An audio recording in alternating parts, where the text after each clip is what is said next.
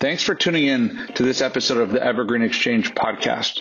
My name is Tyler Hay, and I'm the CEO of Evergreen GovCal. This deep dive episode will cover a topic that's been getting a lot of attention of late, and that is special purpose acquisition companies, more commonly referred to as SPACs. I'm fortunate to be joined by subject matter expert Rob Maitland, who's a senior partner at the law firm K&L Gates. He has over 30 years experience in this space, and I hope he will provide some valuable insight to our listeners. As always, we encourage you to support our podcast by reviewing them. Thanks and hope you enjoy this episode. Today I'm joined by Robert Maitland, a senior partner at K&L Gates who's spent over 35 years um, in the SPAC space, a pretty hot topic today, which is why we've asked him to join us. Um, we've gotten lots of questions from our readers and followers on, on SPACs. And so we thought who better than, than Rob to come join us and tell us a little bit about it. So Rob, talk about SPACs, why they're so hot today, and give our, our uh, listeners just a brief, high level overview of, of what a SPAC is. Sure. Thank you, Tyler, for ha- hosting me today. So, SPACs are a bet on a management team who take the SPAC public and raise anywhere from 100 to 500 million, although some SPACs have hit as high as 4 billion these days, but that's more of an anomaly. And you're betting on this management team if they're able to find a good target company to acquire within 18 to 24 months, because that's the lifespan of a SPAC typically. They have a limited amount of time to find a good target. And the great thing about a SPAC, unlike a lot of other bets you make into the market, is that all of the IPO proceeds, so all of the investors' money gets put into an escrow account. 100% of it and it earns you know treasury return, but it's a safe investment. So essentially, it becomes a free look to see what this management team can pull off.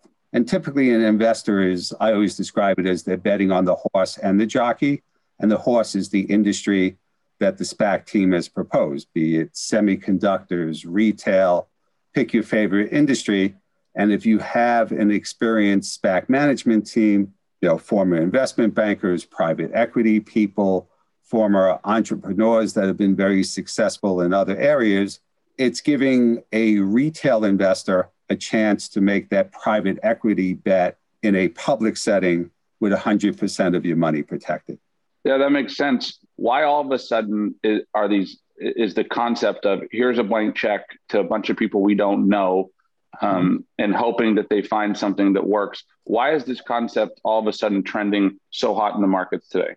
That, that's a great question. So SPACs have been around blank checks for you know 25, 30 years at this point, but they've never been that hot and they've never raised as much money as they've have recently. The big change is when the SPAC team has negotiated an agreement with a target company, a private company, that is choosing to go public through the SPAC market as opposed to a traditional IPO, there's usually a backing of a pipe transaction, private investment into a public entity. So those pipes are providing anywhere from 100 million to 800 million dollars these days to support the acquisition of the target. And all those pipes are led by very large institutional investors that are putting bets anywhere from 25 to 50 million dollars in leading a pipe investment. And they sign up a subscription agreement that commits them with no outs at the time that the merger agreement is signed up with the target company. And then you know you roll forward probably about 60 days until closing could be a little bit longer. You know it's just like any other m&a transaction with a public element so you have to get sec approval you have to get NASDAQ approval. You get, have to obtain um, antitrust approval. You also have to obtain the shareholder of the SPAC has to approve the transaction. So you get a vote if you're in favor of the transaction. But most investors are betting yes on a transaction, and they have the comfort that someone else has done, you know, heavy due diligence on the target, approved the value that's been agreed to between the SPAC team and the target company, and they put real money at risk uh, early on. So that's the comfort level when you're investing in a SPAC that hopefully, and this is the big risk, that the SPAC team will be able to find the right target. Another thing I should point out the SPAC sponsor even though they're getting 20% of the deal essentially for free when they do the public offering, they've also put in about 3.5% of either their money or private investors' money to support the SPAC IPO. So they have money at risk, and all that money is at risk. They won't get it back if there's not a deal done, unlike a public investor who can. Got it. Why? Um, so you're suggesting that it's it's more of a regulatory change um, because I think there's a lot of people out there that look at SPACs and they've had a bad reputation in the past, and maybe you could comment on why that is. Um, but you know, I think that there's a lot of people out there that think SPACs are just a function of the you know the Fed uh, money printing bubble that that we're in. Do you agree with that, or you think it's more a function of the regulatory environment than the economic environment?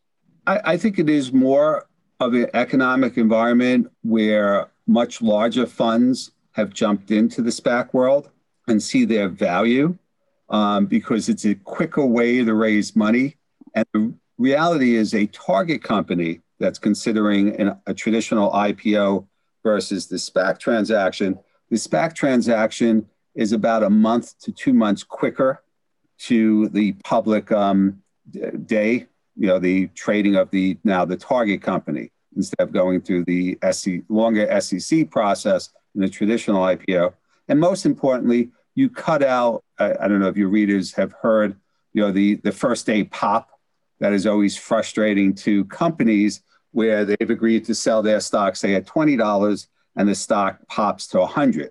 If you're on the I, private company that went public, you're looking at that $80 as value that you've given away.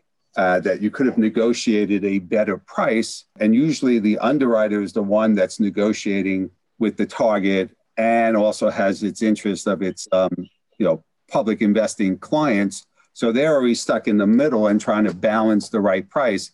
But they do right. are getting you know a good pop to the uh, first day trading because that means if your broker brought you that deal, you'll buy the next one from her. Sure.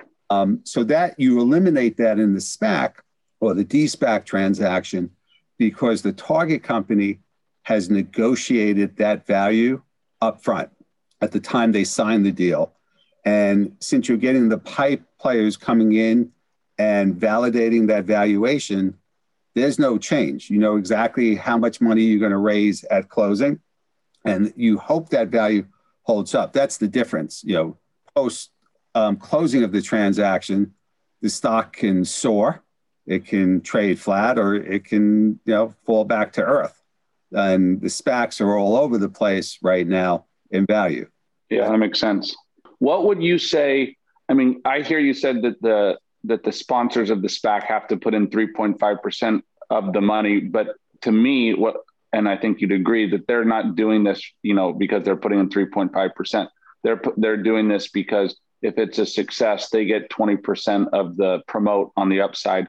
So, do you think that there's just an inherent risk bias of of the sponsors to swing for the fences for home run only type companies as opposed to buy something that's going to return eight or ten percent, which is respectable. But in the you know, if you're a SPAC sponsor, you're probably not signing up. You're probably not in the game for that. They'll you have to look at the SPAC sponsor. They come in at zero, if you know, depending on where they got the three and a half percent from, and their twenty percent will get diluted down by the shares um, issued to the the private company, the target. So at the end of the day, if the target is usually ending up somewhere 65 to 80% uh, post close of the value, so their 20% along with the public has been reduced, you know, 20 of 20 at that point. So their numbers lower. They're not necessarily swinging for the fences. They want a deal that trades well, goes up. It doesn't have to be the home run but a nice steady return. You know, if they sold the deal at 10 and it's now trading 20 to 30 range, that's great. And it stays steady because they don't exit uh, at least to usually for a year after the deal's closed. So they really have to step around. They don't they don't get out day one. So that's mm-hmm. also something to keep in mind. They want the company to grow nicely. They want to do SPAC two, SPAC three. They become serial entrepreneurs like any big private equity fund would or merchant. Okay. So, since you are writing a blank check to sponsors, I mean, how what would you say to investors who are, you know, thinking of investing in a SPAC? What are some things that that you would identify as positives, you know, when they're when they're performing their analysis, and and kind of maybe what might be some red flags? I think it's reputational. So you you have, and I, I don't want to name names, but you have like a former baseball player now doing a SPAC. and you, I am a Yankee fan, so. but he's a smart businessman also. If it was, you know, if Shaq was doing a SPAC, and I think he might be, um, he's also done well post career. If it's someone that doesn't have the business acumen and the bona fides to say, you know, they know what they're doing, that's that's something to consider. Um, what's his name? Paul Ryan, the former Speaker of the House, sure. involved with a SPAC. I'm not sure that would be, I wouldn't call it a red flag, but that's not attractive to me as an investor. So sure, and you have guys. I mean, you have real players. I mean, Bill Ackman's involved. I mean, you have you have real financial minds that are doing this. So you know, it does. I mean, it certainly is running the gambit from ex baseball players to you know renowned hedge fund managers. And so I think that your point's well taken. That you know the sponsor's pedigree is probably the biggest bet that you're making. Right, and you look at the people coming into. You mentioned Ackman. You know that validates the SPAC concept. You know, it is it a bubble right now? Yeah, it's overheated, the SPAC market, both on the SPAC IPOs and looking for targets. How long does the market hold up? I, I have no idea. I, if I had a great crystal ball like that, I, I wouldn't be a lawyer now. So, I guess one, one last question is is if you're if you're a private company, you know, why are private companies open to this? I mean, is it just simply that it's a less burdensome process versus the IPO route? Is that why private companies would do this? And, and I guess a, a follow on question to that is when you're giving a sponsor, you know, when you're writing this blank check, do they have a target company identified that they're going after, or are they literally raising the money first and then it's like, we're going to come up with an idea you know we have 24 months to perform due diligence and locate a company or is it somewhere in between? Some have really you know highly selected targeted companies and some people literally have no clue. They're just raising the money because this is a good time to be raising a SPAC and they'll figure out the idea or the, the target company later. Uh, hopefully they have no idea they just the rule is they can't have an agreement orally written direct indirect with a target because if they did then the target is the one that should be going public, not the blank check company. But they should have a deep understanding of what their targets are and how many companies and what the values are so they know because typically a um, a target company is five times the amount of this what's raised in the SPAC IPO. So if you raise 100 million, you're looking at a 500 million dollar target company. You know, 200 million dollar IPO could shoot for a billion dollar company. That's that's the usual math. So their experience, they've identified targets. Maybe they've chatted with them to see how interested people would be in a transaction, but they can't talk values. They can't offer real terms. That's an absolute no-no. You you'd go to uh, what I like to call SEC jail, even though nothing exists. That's the good name for it.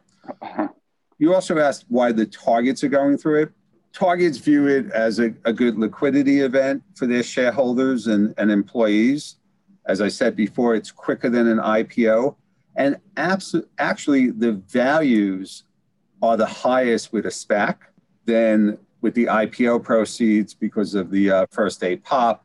Another private equity fund, you know, they're buying it with leverage, where most SPACs are buying things with equity here, so that makes a difference. Your, your rate of return is um, quite different because you don't you don't have to have uh, you know mez debt or other things to buy in, and it's you know part of it is people enjoy being public companies. Gives them uh, uh hopefully they're not the next Elon Musk in terms of communication, uh-huh. but they enjoy that reputational. Got it. Robert, is there anything that, that I've omitted that you would like to add to this SPAC conversation? No, I think we've covered a lot of issues. So no, nothing comes to mind right now. Well, thank you, Robert. I, I want to be sensitive to your time, and, and I know our listeners are um, really appreciative to have someone of your experience uh, explain this topic to them. So appreciate you taking taking the time. Happy to be here, Tyler. Have a great day. Thanks, Robert.